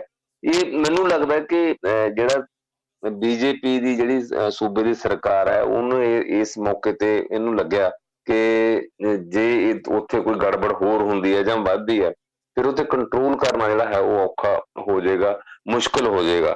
ਤੇ ਬੀਜੇਪੀ ਜਿਹੜਾ ਹੈ, ਉਸ ਇਲਾਕੇ ਦੀ ਜਿਹੜੀ ਵਸੋਂ ਹੈ ਜਾਂ ਹੋਰ ਹੈ, ਤੇ ਉਹਦੀ ਜਿਹੜੀ ਵੋਟ ਹੈ ਜਾਂ ਹੋਰ ਉਹਨੂੰ ਹੱਥੋਂ ਨਹੀਂ ਜਾਣ ਦੇਣਾ ਚਾਹੁੰਦੀ। ਤੇ ਬੀਜੇਪੀ ਜਿਹੜੀ ਹੈ ਸੂਬੇ ਦੀ ਸਰਕਾਰ ਹੈ ਜਾਂ ਸੂਬੇ ਦੀ ਪਾਰਟੀ ਹੈ ਜਿਹੜੀ, ਉਹ ਵੀ ਕਿਸੇ ਵੀ ਕੀਮਤ ਤੇ ਨਹੀਂ ਚਾਹੁੰਦੀ ਕਿ ਇੱਕ ਪੂਰੇ ਦਾ ਪੂਰਾ ਇੱਕ ਬਲਾਕ ਹੀ ਜਿਹੜਾ ਬੀਜੇਪੀ ਦੇ ਨਾਲੋਂ ਕੱਟਿਆ ਜਾਵੇ, ਉਹਨਾਂ ਨੂੰ ਕੋਈ ਵੋਟ ਹੀ ਨਾ ਮਿਲੇ ਜਾਂ ਕੱਲ ਨੂੰ ਉਹਨਾਂ ਦਾ ਉੱਥੇ ਪੋਲਿੰਗ ਬੂਥ ਹੀ ਨਾ ਲੱਗੇ। ਹਾਲਾਂਕਿ ਹੁਣ ਵੀ ਜਿਹੜਾ ਨੂਰ ਇਲਾਕੇ ਤੋਂ ਐਮਐਲਏ ਹੈ, ਉਹ ਕਾਂਗਰਸ ਪਾਰਟੀ ਨਾਲ ਸੰਬੰਧਿਤ ਹੈ, ਉਹ ਅਲੱਗ ਗੱਲ ਹੈ। ਤੇ ਦੂਸਰਾ ਇਹ ਵੀ ਕਿਉਂਕਿ ਅਜੇ ਮਨੀਪੁਰ ਵਾਲਾ ਜਿਹੜਾ ਹੈ ਸੀ, ਉਹ ਮਸਲਾ ਨਹੀਂ ਹੱਲ ਹੋਇਆ। ਤੇ ਇਸ ਤਰ੍ਹਾਂ ਦੇ ਵੀ ਮੇਰਾ ਖਿਆਲ ਕਿਸੇ ਰੌਂ ਚ ਨਹੀਂ ਸੀ। ਕਿ ਇੱਥੇ ਇਦਾਂ ਦਾ ਕੋਈ ਮਾਹੌਲ ਬਣੇ, ਕਿਉਂਕਿ ਨਾਲ ਲੱਗਦੇ ਸੂਬੇ ਰਾਜਸਥਾਨ ਦੇ ਵਿੱਚ, ਜਿਹਦੇ ਨਾਲ ਇਹ ਇਲਾਕਾ ਲੱਗਦਾ ਉੱਥੇ ਇਸ ਵੇਲੇ ਕਾਂਗਰਸ ਦੀ ਜਿਹੜੀ ਹੈ ਉਹ ਸਰਕਾਰ ਹੈਗੀ। ਤੇ ਇਹ ਇਸ ਤਰ੍ਹਾਂ ਦੇ ਮਿਲਦੇ ਕਈ ਤਰ੍ਹਾਂ ਦੀਆਂ ਜਿਹੜੀਆਂ ਕਈ ਫੈਕਟਰ ਹੋ ਗਏ, ਜਿਸ ਕਰਕੇ ਉਹਨੂੰ ਇਦਾਂ ਮਨਾ ਲਿਆ ਗਿਆ ਲੋਕਾਂ ਨੂੰ ਜਾਂ ਕੁਝ ਨੂੰ ਜ਼ਬਰਦਸਤੀ ਕਿਹਾ ਕਿ ਅਸੀਂ ਤੁਹਾਨੂੰ ਨਹੀਂ ਜਾਣ ਦਿੰਦੇ। ਤੇ ਇਹ ਜਿਹੜੀ ਗੱਲ ਇਹ ਹੋਈ ਹੈ। ਤੇ ਮੈਂ ਤਾਂ ਕਹਿੰਦਾ ਕਿ ਚਲੋ ਖੈਰ ਇੱਕ ਬੜੀ ਚੰਗੀ ਗੱਲ ਹੈ ਕਿ ਉੱਥੇ ਅਮਨ ਮਾਨ ਦੇ ਨਾਲ ਇਹ ਸਾਰਾ ਕੁਝ ਹੋ ਗਿਆ। ਕਹਿੰਦੇ ਹੁੰਦੇ ਨਾ, ਇੱਕ ਸਾਡੀ ਕਿ ਕਹਾਵਤ ਹੈ ਕਿ ਸੱਪ ਵੀ ਮਰ ਗਿਆ ਤੇ ਸੋਟੀ ਵੀ ਬਚ ਗਈ। ਤੇ ਉਸ ਤਰ੍ਹਾਂ ਦਾ ਜਿਹੜਾ ਹੈ ਉਹ ਸਿਚੁਏਸ਼ਨ ਹੈ ਪਰ ਇੱਕ ਇਹ ਕਿ ਇੱਕ ਮੈਸੇਜ ਜਿਹੜਾ ਹੈ ਉਹ ਦੇਣ ਦੀ ਕੋਸ਼ਿਸ਼ ਕੀਤੀ ਗਈ, ਜਾਂ ਜਿਹੜੀਆਂ ਤਸਵੀਰਾਂ ਸੋਸ਼ਲ ਮੀਡੀਆ ਤੇ ਨਸ਼ਰ ਹੋਈਆਂ ਨੇ, ਜਾਂ ਨਿਊਜ਼ਪੇਪਰ ਦੇ ਵਿੱਚ ਆਈਆਂ ਨੇ। ਤੇ ਉੱਥੇ ਇਦਾਂ ਹੈ ਕਿ ਸਾਰੇ ਧਰਮਾਂ ਦੇ ਲੋਕ ਹੋਰ ਤੇ ਜਾਂ ਧਾਰਮਿਕ ਆਗੂ ਇਹਦੇ ਵਿੱਚ ਇਕੱਠੇ ਹੋਏ ਨੇ। ਤੇ ਜਾਂ ਇੱਕ ਇਹ ਮੈਸੇਜ ਦੇਣ ਦੀ ਕੋਸ਼ਿਸ਼ ਕੀਤੀ ਗਈ ਕਿ ਜਿਹੜੀ ਇਹ ਅਸਲ ਦੇ ਵਿੱਚ ਇਹ ਰੋਲ ਇੱਕ ਧਾਰਮਿਕ ਹੀ ਕੰਮ ਜਿਹੜਾ ਸੀ ਤੇ ਇਹਦੇ ਜਿਹੜਾ ਪਹਿਲਾਂ ਜੋ ਕੁਝ ਹੋਇਆ ਉਹ ਗਲਤ ਹੋਇਆ ਤੇ ਜਾਂ ਇਹ ਵੀ ਉਹਨੂੰ ਗਲਤ ਜਿਹੜੀ ਹੈ ਰੰਗਤ ਦਿੱਤੀ ਗਈ ਹੈ। ਹਾਲਾਂਕਿ ਇਹਦੇ ਵਿੱਚ ਕੋਈ ਸ਼ੱਕ ਨਹੀਂ ਕਿ ਜੋ ਪਹਿਲਾਂ ਜੋ ਜਲੂਸ ਕੱਢਿਆ ਗਿਆ, ਉਹਦੇ ਵਿੱਚ ਲੋਕਾਂ ਨੇ ਤਰਸ਼ੂਲ ਲਹਿਰਾਏ, ਤਲਵਾਰਾਂ ਲਹਿਰਾਈਆਂ, ਇੱਥੋਂ ਤੱਕ ਕਿ ਇਹ ਵੀ ਕਿਹਾ ਗਿਆ ਕਿ ਕੁਝ ਲੋਕ ਬੰਦੂਕਾਂ ਜਾਂ ਗਨਜ਼ ਲੈ ਕੇ ਵੀ ਸ਼ਾਮਲ ਹੋਏ ਜਾਂ ਹੋਰ। ਤੇ ਇਹ ਹੁਣ, ਇਹਨੂੰ ਇਸ ਤਰੀਕੇ ਨਾਲ ਸੁੱਖ ਸ਼ਾਂਤੀ ਦੇ ਨਾਲ ਜਾਂ ਆਪਾਂ ਕਹਿੰਦੇ ਕਿ ਅਮਨ ਮਾਨ ਦੇ ਨਾਲ ਜਿਹੜਾ ਹੈਗਾ ਇਹ ਅਮਲ ਜਿਹੜਾ ਹੈ ਖਤਮ ਹੋ ਗਿਆ। ਚਲੋ ਆਪਾਂ ਇਹਨੂੰ ਇੱਕ ਪੋਜ਼ਿਟਿਵ ਉਹਦੇ ਵਿੱਚ ਹੀ ਲੈਨੇ ਕਿਉਂਕਿ ਸਮਾਜਿਕ ਤੌਰ ਤੇ ਇਹ ਚੰਗੀ ਗੱਲ ਹੈ ਕਿ ਲੋਕਾਂ ਦੇ ਵਿੱਚ, ਆਪਸ ਦੇ ਵਿੱਚ ਜਿਹੜਾ ਹੈਗਾ ਉਹ ਪਾੜਾ ਨਾ ਪਵੇ। ਸੋ ਇਧਰ ਇੰਡੀਆ ਗਰੁੱਪ ਦੀ ਹੁਣ ਜਿਹੜੀ ਅਗਲੀ ਮਿਲਣੀ ਹੈ ਨੂੰ ਲੈ ਕੇ ਕਾਫੀ ਉਤਸ਼ਾਹ ਜਿੱਦਾਂ ਤੁਸੀਂ ਦੱਸ ਰਹੇ ਹੋ ਵੇਖਿਆ ਜਾ ਰਿਹਾ। ਸੋ ਕੀ ਨਵਾਂ, ਕੀ ਪ੍ਰੋਗਰੈਸ ਕਿਹੜੇ ਕਿਹੜੇ ਨਵੇਂ ਕੋਈ ਚਿਹਰੇ ਚੁਣਨ ਜੁੜਨ ਦੀ ਜੁੜਨ ਦੀ ਆਸ ਹੈ? ਨਹੀਂ, ਦੇਖੋ ਇਹਦੇ ਚ ਰਣੂ ਜੀ ਇਦਾਂ ਹੈ ਕਿ ਜਿਸ ਤਰੀਕੇ ਦੇ ਨਾਲ ਬੀਜੇਪੀ ਵੱਲੋਂ ਪ੍ਰਚਾਰ ਕੀਤਾ ਜਾ ਰਿਹਾ ਹੈ ਕਿ ਇਹ ਤਾਂ ਐਵੇਂ ਨੇ, ਹੰਕਾਰੀ ਲੋਕ ਨੇ, ਜਾਂ ਇਹਨਾਂ ਦੇ ਵਿੱਚੋਂ ਜਦੋਂ ਅਸੀਂ ਚਾਹੀਏ ਜਿਹੜੇ ਲੋਕ ਆ ਉਹ ਟੁੱਟ ਸਕਦੇ ਆ, ਤੇ ਜਾਂ ਇਦਾਂ ਦੀਆਂ ਵੀ ਮੀਡੀਆ ਵੱਲੋਂ ਵਿੱਚ ਉਸ ਖਬਰਾਂ ਆਉਂਦੀਆਂ ਨੇ ਕਿ ਜਿਹੜਾ ਇਹਦਾ ਜਿਹੜਾ ਸਵਿੰਗ ਹੈ ਅਸਲ ਦੇ ਵਿੱਚ ਕੁਝ ਲੋਕ ਜਾਣਬੁੱਝ ਕੇ ਜਿਹੜੇ ਹੈ ਬੀਜੇਪੀ ਨੇ, ਉਧਰ ਧੱਕੇ ਹੋਏ ਨੇ ਕਿ ਜਦੋਂ ਸਾਨੂੰ ਲੋੜ ਪਈ ਤੁਹਾਨੂੰ ਵਾਪਸ ਬੁਲਾ ਲਾਂਗੇ। ਮੇਰਾ ਖਿਆਲ ਹੈ ਕਿ ਹੌਲੀ ਹੌਲੀ ਹੌਲੀ ਹੌਲੀ ਜਿਹੜੀ ਇਹ ਧੁੰਦ ਹੈ ਨਾ, ਇਹ ਛੱਟ ਰਹੀ ਹੈ ਜਾਂ ਜਿਹੜੀਆਂ ਇਹ ਇੱਕ ਤਰ੍ਹਾਂ ਦੀਆਂ ਅਫਵਾਹਾਂ ਚੱਲ ਰਹੀਆਂ ਨੇ। ਵੱਡੀ ਗੱਲ ਐਨਸੀਪੀ ਨੂੰ ਲੈ ਕੇ ਸੀ ਤੇ ਕਿ ਜਿਹੜੇ ਹੈਗੇ ਸ਼ਰਦ ਪਵਾਰ ਉਹ ਕਿੱਧਰ ਜਾਣ, ਉਹਨਾਂ ਨੇ ਆਪਣਾ ਸਟੈਂਡ ਪਿੱਛੇ ਸਪਸ਼ਟ ਕਰ ਦਿੱਤਾ। ਉਹਨਾਂ ਦੀ ਬੇਟੀ ਜਿਹੜੀ ਹੈ ਸੁਪਰਿਆ, ਉਹਨੇ ਵੀ ਇਹ ਗੱਲ ਜਿਹੜੀ ਹੈ ਪਾਰਟੀ ਦੀ ਸਪਸ਼ਟ ਕਰ ਦਿੱਤੀ। ਤੇ ਹੁਣ ਦੂਜੇ ਪਾਸੇ ਹੋਰ ਵੀ ਇਦਾਂ ਦੀਆਂ ਜਿਹੜੀਆਂ ਨੇ ਉਹ ਪਾਰਟੀਆਂ ਨੇ, ਜਿਵੇਂ ਜਿਹੜੀ ਹੈਗੀ ਨੈਸ਼ਨਲ ਲੋਕ ਦਲ ਜਿਹੜੀ ਪਾਰਟੀ ਹੈ ਤੇ ਉਹਦੇ ਹੁਣ ਲੀਡਰ ਦਾ ਵੀ ਇੱਕ ਵੱਡਾ ਜਿਹੜਾ ਹੈਗਾ ਬਿਆਨ ਆ ਗਿਆ ਮਿਸਟਰ ਚੌਧਰੀ ਦਾ, ਕਿ ਇਹ ਹੋ ਹੀ ਨਹੀਂ ਸਕਦਾ ਕਿ ਜਿਹੜਾ ਹੈ ਅਸੀਂ ਕਿਤੇ ਇੰਡੀਆ ਜਿਹੜਾ ਗੱਠਜੋੜ ਆ ਉਹ ਤੋਂ ਬਾਹਰ ਆ ਜਾਈਏ। ਤਾਂ ਉਹਨਾਂ ਨੂੰ ਇਹ ਲੱਗ ਰਿਹਾ ਕਿ ਅਜੇ ਹੋਰ ਕੁਝ ਪਾਰਟੀਆਂ ਜਿਹੜੀਆਂ ਕਿਤੇ ਨਾ ਕਿਤੇ ਬੀਜੇਪੀ ਦੇ ਨਾਲ ਤੁਰ ਰਹੀਆਂ ਨੇ ਜਾਂ ਐਨਡੀ ਦੇ ਨਾਲ ਤੁਰ ਰਹੀਆਂ ਨੇ, ਉਹ ਇੱਧਰ ਆ ਸਕਦੀਆਂ ਨੇ। ਤੇ ਹੁਣ ਇਹਦੇ ਨਾਲ ਹੀ ਕਿਉਂਕਿ ਨਤੀਸ਼ ਕੁਮਾਰ ਤੇ ਸਭ ਤੋਂ ਵੱਧ ਅਟੈਕ ਜਿਹੜਾ ਹੈ ਉਹ ਕੀਤਾ ਜਾ ਰਿਹਾ ਹੈ। ਸੱਤਾਧਾਰੀ ਧਿਰ ਵੱਲੋਂ ਬੀਜੇਪੀ ਵੱਲੋਂ ਜਾਂ ਐਨਡੀਏ ਦੇ ਲੀਡਰਾਂ ਵੱਲੋਂ। ਤੇ ਨਤੀਸ਼ ਕੁਮਾਰ ਨੇ ਇਹ ਸਾਫ਼ ਕਿਹਾ ਕਿ ਮੈਨੂੰ ਕੋਈ ਨਾ ਕਨਵੀਨਰ ਬਣਨ ਦੀ ਕੋਈ ਇੱਛਾ ਨਾ ਕੋਈ ਮੇਰਾ ਇਦਾਂ ਦਾ ਕੋਈ ਹੈ। ਇਸ ਤੋਂ ਪਹਿਲਾਂ ਕਿਉਂਕਿ ਲਾਲੂ ਪ੍ਰਸ਼ਾਦ ਯਾਦਵ ਨੇ ਕਿਹਾ ਸੀ ਕਿ ਅੱਡ ਅੱਡ ਜ਼ੋਨਾਂ ਦੇ ਹਿਸਾਬ ਨਾਲ ਤਿੰਨ ਚਾਰ ਕਨਵੀਨਰ ਵੀ ਬਣਾਏ ਜਾ ਸਕਦੇ ਨੇ। ਤੇ ਉਹਨਾਂ ਨੂੰ, ਨੇ ਇਹ ਵੀ ਆਸ ਪ੍ਰਗਟ ਕੀਤੀ ਕਿ ਨਤੀਸ਼ ਕੁਮਾਰ ਨੂੰ ਵੀ ਜਿਹੜਾ ਹੈ ਇਦਾਂ ਦਾ ਕਨਵੀਨਰ ਜਿਹੜਾ ਹੈ, ਉਹ ਬਣਾਇਆ ਜਾ ਸਕਦਾ ਹੈ। ਇਸ ਤੋਂ ਪਹਿਲਾਂ ਇਹ ਵੀ ਪ੍ਰਚਾਰ ਕੀਤਾ ਗਿਆ ਕਿ ਨਤੀਸ਼ ਕੁਮਾਰ ਜਿਹੜਾ ਹੈ ਉਹ ਪ੍ਰਧਾਨ ਮੰਤਰੀ ਦੇ ਦੇ ਦੌੜ ਦੇ ਵਿੱਚ ਹੈ। ਤੇ ਮੇਰਾ ਖਿਆਲ ਹੈ ਜਿਸ ਤਰੀਕੇ ਦੇ ਨਾਲ ਇੱਕ ਸਰੈਂਡਰ ਕਰਨ ਦਾ ਜਿਹੜਾ ਹੈਗਾ ਇਹ ਵੱਡੇ ਲੀਡਰ ਨੇ ਜਿਹੜੇ ਇੰਡੀਆ ਗੱਠਜੋੜ ਦੇ ਵਿੱਚ ਸ਼ਾਮਲ, ਉਹਨਾਂ ਵੱਲੋਂ ਕਿ ਸਾਡਾ ਅਸੀਂ ਗਰੁੱਪ ਨੂੰ ਸਮਰਪਿਤ ਹਾਂ, ਸਾਡੀ ਕੋਈ ਇਦਾਂ ਦੀ ਇੱਛਾ ਹੀ ਨਹੀਂ, ਕਿਉਂਕਿ ਇਦੋਂ ਪਹਿਲਾਂ ਮਲਕਰਜਨ ਖੜਗੇ ਦਾ ਜੋ ਕਾਂਗਰਸ ਦੇ ਪ੍ਰਧਾਨ ਨੇ ਇਸ ਵੇਲੇ, ਉਹਨਾਂ ਦਾ ਵੀ ਇਹ ਬਿਆਨ ਆ ਚੁੱਕਾ ਹੈ ਕਿ ਉਹ ਕਿਸੇ ਇਸ ਦੌੜ 'ਚ ਨਹੀਂ ਹੈ ਪ੍ਰਧਾਨ ਮੰਤਰੀ ਦੇ। ਤੇ ਇਦਾਂ ਨਤੀਸ਼ ਕੁਮਾਰ ਦਾ ਨਤੀਸ਼ ਕੁਮਾਰ ਦਾ ਹੁਣ ਇਹ ਵੀ ਕਨਵੀਨਰ ਦੇ ਉਹਦੇ ਨੂੰ ਲੈ ਕੇ ਵੀ ਆ ਚੁੱਕਾ ਵੀ ਉਹਨਾਂ ਨੂੰ ਕੋਈ ਇੱਛਾ ਨਹੀਂ ਤੇ ਇਸ ਤੋਂ ਲੱਗਦਾ ਕਿ ਜਿਹੜਾ ਇਹ ਗੱਠਜੋੜ ਹੈ, ਅਜੇ ਜਿਹੜਾ ਹੈ ਹੋਰ ਕੰਸੋਲੀਡੇਟ ਹੋ ਰਿਹਾ ਇੱਕ ਇਦਾਂ ਦਾ ਜਿਹੜਾ ਹੈ ਮਾਹੌਲ ਬਣ ਰਿਹਾ ਇਹਦੇ ਬਾਵਜੂਦ ਕਿ ਵਿੱਚੋਂ ਕਈ ਵਾਰੀ ਕੋਈ ਮੀਡੀਆ ਦੇ ਕਈ ਜਾਂ ਕਈ ਵਾਰੀ ਕਿਸੇ ਪੱਤਰਕਾਰ ਵੱਲੋਂ ਵਿੱਚੋਂ ਇਦਾਂ ਦੀ ਖਬਰ ਨਿਕਲ ਕੇ ਸਾਹਮਣੇ ਆਉਂਦੀ ਹੈ। ਜਾਂ ਵਿੱਚੋਂ ਕੋਈ ਇਦਾਂ ਦੀ ਕਿਤੇ ਕੋਈ ਕਮੈਂਟਰੀ ਕੀਤੀ ਜਾਂਦੀ ਹੈ ਕਿ ਨਹੀਂ, ਇਹਨੂੰ ਜਿਹੜਾ ਹੈਗਾ ਸਨ ਲਾ ਸਕਦੀ ਹੈ ਬੀਜੇਪੀ ਇਸ ਤਾਕ ਦੇ ਵਿੱਚ ਚੋਣਾਂ ਦੇ ਨੇੜੇ ਆ ਕੇ। ਪਰ ਜਿਹੜਾ ਕਿਉਂਕਿ ਪੂਰਾ ਮਾਹੌਲ ਜੋ ਦੇਸ਼ ਦੇ ਵਿੱਚ ਜੋ ਬਣ ਰਿਹਾ ਹੈ, ਜੋ ਸਾਡੇ ਸਾਹਮਣੇ ਹੀ ਹੈ, ਖਾਸ ਕਰਕੇ ਅਸੀਂ ਜਿਹੜਾ ਹੈਗਾ ਨਾਰਥ ਈਸਟ ਦਾ ਆਪਣਾ ਸਾਹਮਣੇ ਜਿਹੜਾ ਹੈਗਾ ਉਹ ਸੀਨ ਹੈ ਜਿੱਥੇ ਵਿਧਾਨ ਸਭਾ ਦੀ ਜੋ ਹੋਰ ਕਾਰਵਾਈ ਉਹਦਾ ਬਾਈਕਾਟ ਕਰਨ ਦੀ ਗੱਲ। ਤੇ ਨਾਰਥ ਈਸਟ ਦੀਆਂ ਬਾਕੀ ਸਟੇਟਾਂ ਦੇ ਵਿੱਚ ਵੀ ਹੁਣ ਬੀਜੇਪੀ ਦੀ ਉਦਾਂ ਦੀ ਕੋਈ ਗੱਲ ਨਾ ਚੱਲਣ ਦੀ ਗੱਲ। ਤੇ ਉਧਰੋਂ ਜਿਹੜਾ ਹੈਗਾ ਜੰਮੂ ਕਸ਼ਮੀਰ ਤੇ ਲਦਾਖ ਦਾ ਜਿਹੜਾ ਸਾਡੇ ਸਾਹਮਣੇ ਸੀਨ ਹੈ ਜੋ ਕੁਝ ਉੱਥੇ ਸਾਹਮਣੇ ਆ ਰਿਹਾ। ਤੇ ਇਧਰ ਕਈ ਜਿਹੜੇ ਹੈਗੇ 6-7 ਸੂਬੇ ਤਾਂ ਉਹੀ ਨੇ ਜਿੱਥੇ ਬੀਜੇਪੀ ਦੀ ਕੋਈ ਸਰਕਾਰ ਨਹੀਂ ਹੈ। ਤੇ ਹੁਣ ਜਿਹੜਾ ਹੈਗਾ ਜੇ ਆਪਾਂ ਪੱਛਮ ਵੱਲ ਜਾਈਏ, ਮਹਾਰਾਸ਼ਟਰ ਵੱਲ ਜਾਈਏ ਤੇ ਜਾਂ ਦੱਖਣ ਵੱਲ ਜਾਈਏ ਤਾਂ ਇੱਧਰ ਵੀ ਜਿਹੜਾ ਹੈਗਾ, ਇਦਾਂ ਦਾ ਇੱਕ ਮਾਹੌਲ ਬਣ ਰਿਹਾ ਜਿੱਥੇ ਅਜੇ ਬੀਜੇਪੀ ਕਿਤੇ ਕੰਸੋਲੀਡੇਟ ਉਸ ਤਰੀਕੇ ਨਾਲ ਪੋਲੀਟੀਕਲੀ ਨਹੀਂ ਹੋ ਪਾ ਰਹੀ, ਸਿਰਫ ਗੁਜਰਾਤ ਨੂੰ ਛੱਡ ਕੇ। ਤੇ ਸੋ ਇਹ ਇਦਾਂ ਦੇ ਮਾਹੌਲ ਦੇ ਵਿੱਚ ਫਿਰ ਜਦੋਂ ਕੋਈ ਵਿਰੋਧੀ ਧਿਰ ਉੱਭਰਦੀ ਹੈ, ਤੇ ਕਈ ਵਾਰੀ ਫਿਰ ਉਹਦਾ ਜਿਹੜਾ, ਆਪਾਂ ਕਹਿੰਦੇ ਜਿਹੜਾ ਉਹਦਾ ਉਭਾਰ ਹੈ, ਜਾਂ ਉਹਦਾ ਉਫਾਨ ਹੈ, ਜਾਂ ਹੋਰ ਹੈ, ਉਹ ਫਿਰ ਲਗਾਤਾਰ ਇੱਕ ਤਰੀਕੇ ਦੇ ਨਾਲ ਗ੍ਰਾਫ ਉੱਪਰ ਨੂੰ ਜਾਂਦਾ ਹੀ ਰਹਿੰਦਾ ਤੇ ਬਾਕੀ ਇਹ ਹੈ ਕਿ ਸਿਆਸੀ ਪਾਰਟੀਆਂ ਕਿਵੇਂ ਸੋਚਦੀਆਂ ਨੇ ਜਾਂ ਕਿਸ ਤਰੀਕੇ ਨਾਲ ਕਰਦੀਆਂ ਨੇ, ਉਹਦੇ ਤੇ ਕਾਫੀ ਨਿਰਭਰ ਕਰਦਾ ਪਰ ਇੱਕ ਗੱਲ ਬੜੀ ਸਾਫ਼ ਹੈ ਕਿ ਕੁਝ ਜਿਹੜੀਆਂ ਸਿਆਸੀ ਪਾਰਟੀਆਂ ਨੇ, ਜਿਨ੍ਹਾਂ ਬਾਰੇ ਇਹ ਕਿਹਾ ਜਾਂਦਾ ਸੀ ਕਿ ਉਹ ਕਦੇ ਵੀ ਕਿਸੇ ਦੇ ਪਾਰਟੀ ਨਾਲ ਵੀ ਸਾਂਝ ਪਾ ਸਕਦੀਆਂ ਨੇ, ਸੱਤਾ 'ਚ ਆਉਣ ਲਈ ਜਾਂ ਹੋਰ। ਤੇ ਇਥੋਂ ਤੱਕ ਜਿਹੜੀਆਂ ਇੰਡੀਆ ਦੇ ਵਿੱਚ ਵੀ ਸ਼ਾਮਲ ਨੇ ਜਾਂ ਐਨਡੀਏ ਦੇ ਵਿੱਚ ਵੀ ਸ਼ਾਮਲ ਨੇ। ਤੇ ਪਰ ਹੁਣ ਇਹ ਜਿਹੜੀਆਂ ਇੱਕ ਵਿਰੋਧੀ ਗੱਠਜੋੜ ਵੱਡਾ ਬਣ ਕੇ ਉੱਭਰ ਹੈ ਹੁਣ ਇਹ ਲੱਗਦਾ ਕਿ ਇਹਨਾਂ ਪਾਰਟੀਆਂ ਨੂੰ ਇਸ ਗੱਲ ਲਈ ਜਾਂ ਇਹਨਾਂ ਦੇ ਲੀਡਰਾਂ ਨੂੰ ਸਮਝ ਆ ਗਈ ਹੈ ਕਿ ਤੁਸੀਂ ਜੇ ਇਸ ਤਰੀਕੇ ਦੀ ਤੁਸੀਂ ਰਾਜਨੀਤੀ ਕਰੋਗੇ ਜਾਂ ਹੋਰ ਆ, ਫਿਰ ਲੋਕ ਤੁਹਾਨੂੰ ਜਿਹੜਾ ਹੈ ਮੂੰਹ ਨਹੀਂ ਲਾਉਣਗੇ। ਸੋ ਇਹ ਦੋ ਤਿੰਨ ਜਿਹੜੇ ਹੈਗੇ ਵੱਡੇ ਕਾਰਕ ਨੇ ਫੈਕਟਰ ਨੇ, ਜਿਸ ਕਰਕੇ ਜਿਹੜਾ ਹੈ ਗੱਠਜੋੜ ਮਜ਼ਬੂਤ ਹੋ ਰਿਹਾ। ਸੋ ਕੀ ਲੱਗਦਾ ਫਿਰ ਕਿਹੜੀ ਹੁਣ ਅਗਵਾਈ ਕਿਉਂਕਿ ਗੱਲ ਤੇ ਉੱਥੇ ਜਾ ਕੇ ਸ਼ਾਇਦ ਨਿਬੜੂਗੀ ਕਿ ਅੱਗੇ ਕਿਹੜਾ ਚਿਹਰਾ ਲਾਇਆ ਜਾਂਦਾ। ਕਿਹਦੀਆਂ ਆਸਾਂ ਨੇ ਤੇ ਕਿਹਦੇ ਲੱਗਣ ਦੇ ਨਾਲ ਫਾਇਦਾ ਕਿ ਕਾਂਗਰਸ ਨੂੰ ਇਹ ਚੀਜ਼ਾਂ ਮਨਜ਼ੂਰ ਹੋਣਗੀਆਂ ਕਿ ਕੋਈ ਹੋਰ ਅੱਗੇ ਆ ਕੇ ਲੱਗੇ ਤੇ ਜਾਂ ਫਿਰ ਦੂਸਰਿਆਂ ਨੂੰ ਇਹ ਮਨਜ਼ੂਰ ਹੋਣਗੀਆਂ ਕਿ ਕਾਂਗਰਸ ਨੂੰ ਆਪਾਂ ਅੱਗੇ ਲਾ ਛੱਡੀਏ। ਸੋ ਇਹ ਚੀਜ਼ ਆਉਣ ਵਾਲੇ ਦਿਨਾਂ 'ਚ ਪ੍ਰਚਾਰ ਦਾ ਹਿੱਸਾ ਵਿਰੋਧੀ ਧਿਰ ਦੇ ਲਈ ਜਾਂ ਮੌਜੂਦਾ ਸਰਕਾਰ ਦੇ ਲਈ ਜ਼ਰੂਰ ਬਣੂਗੀ ਕਿ ਪਹਿਲਾਂ ਚਿਹਰਾ ਦੱਸੋ? ਨਹੀਂ ਸਰ, ਇਹ ਜਿਹੜਾ ਹੈ ਗੱਲ ਦੇਖੋ, ਇਹ ਜ਼ਰੂਰ ਨਹੀਂ ਹੁੰਦੀ ਕਿ ਚਿਹਰਾ ਦੱਸਿਆ ਜਾਵੇ। ਇਸ ਤੋਂ ਪਹਿਲਾਂ ਵੀ ਦੋ ਤਿੰਨ ਵਾਰ ਇਦਾਂ ਦੀ ਇਲੈਕਸ਼ਨ ਹੋਈ ਹੈ। ਜੇ ਆਪਾਂ 1900 ਜੇ ਮੈਂ 96 ਦੀ ਗੱਲ ਕਰਾਂ ਲੋਕ ਸਭਾ ਚੋਣਾਂ ਦੀ, ਜਦੋਂ 13 ਦਿਨ ਲਈ ਅਟਲ ਬਿਹਾਰੀ ਵਾਜਪੇਈ ਜੀ ਜਿਹੜੇ ਸੀ ਤੇ ਉਹ ਬਣੇ ਸੀਗੇ ਬੀਜੇਪੀ ਦੇ 13 ਦਿਨ ਲਈ ਸਰਕਾਰ ਰਹੀ ਸੀ ਉਹ ਦੁਆ ਟੁੱਟ ਗਈ ਸੀ, ਉਹ ਬਹੁਮਤ ਸਾਬਤ ਨਹੀਂ ਸੀ ਕਰ ਸਕੇ। ਉਦੋਂ ਵੀ ਕੋਈ ਪਾਰਟੀ ਕੋਈ ਆਪਣਾ ਚਿਹਰਾ ਲੈ ਕੇ ਨਹੀਂ ਸੀ ਆਈ ਇਸ ਵਕਤ ਕਿ ਬੀਜੇਪੀ ਵੀ ਆਪਣਾ ਚਿਹਰਾ ਨਹੀਂ ਸੀ ਲੈ ਕੇ ਆਈ। ਤੇ ਉਸ ਤੋਂ ਬਾਅਦ ਫਿਰ ਜੋ ਹੈ ਲਗਾਤਾਰ ਜਿਹੜੀਆਂ ਇਦਾਂ ਸਰਕਾਰਾਂ ਬਣਦੀਆਂ, ਟੁੱਟਦੀਆਂ ਰਹੀਆਂ, ਜਿਹਦੇ ਚ ਫਿਰ ਇੱਕ ਸਾਲ ਕ ਬੀਜੇਪੀ ਦੀ ਵੀ ਸਰਕਾਰ ਰਹੀ ਤੇ ਉਸ ਤੋਂ ਬਾਅਦ ਫਿਰ ਦੁਬਾਰਾ ਜਿਹੜੀ ਹੈ ਸੀ, ਉਹ ਬੀਜੇਪੀ ਦੀ ਜਿਹੜੀ ਸੀ ਸਰਕਾਰ ਫਿਰ ਉਹ ਪੱਕੇ ਤੌਰ ਤੇ 5 ਸਾਲ ਰਹੀ। ਤੇ ਉਸ ਤੋਂ ਬਾਅਦ ਵੀ ਜਦੋਂ ਹਾਲਾਂਕਿ ਬਾਜਪੇਈ ਜੀ ਦੀ ਸਰਕਾਰ ਬਣਨ ਤੋਂ ਬਾਅਦ ਵੀ ਜਦੋਂ ਡਾਕਟਰ ਮਨਮੋਹਨ ਸਿੰਘ ਜਿਹੜੇ ਹੈ ਪ੍ਰਧਾਨ ਮੰਤਰੀ ਬਣਦੇ, ਉਦੋਂ ਵੀ ਬੀਜੇਪੀ ਕੋਲੇ ਸ਼੍ਰੀ ਵਾਜਪਾਈ ਕੋਈ ਫੇਸ ਨਹੀਂ ਸੀਗੇ ਪ੍ਰਧਾਨ ਮੰਤਰੀ ਦੇ।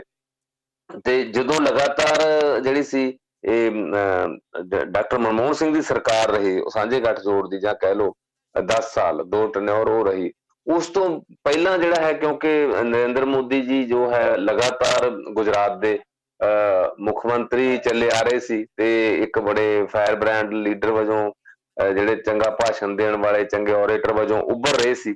ਤੇ ਫਿਰ ਬੀਜੇਪੀ ਨੇ ਉਦੋਂ ਪਹਿਲੀ ਵਾਰੀ ਪ੍ਰਧਾਨ ਮੰਤਰੀ ਦੇ ਅਹੁਦੇ ਲਈ ਨਰਿੰਦਰ ਮੋਦੀ ਜੀ ਨੂੰ ਜਿਹੜਾ ਹੈ ਆਪਣਾ ਉਮੀਦਵਾਰ ਬਣਾਇਆ। ਉਸ ਤੋਂ ਇਹ ਗੱਲ ਦੂਸਰੀ ਟਰਮ ਦੇ ਵਿੱਚ ਉਹਨਾਂ ਨੇ ਫੇਰ ਬਣਾਇਆ, ਜੋ ਹੁਣ ਚੱਲ ਰਹੀ ਹੈ।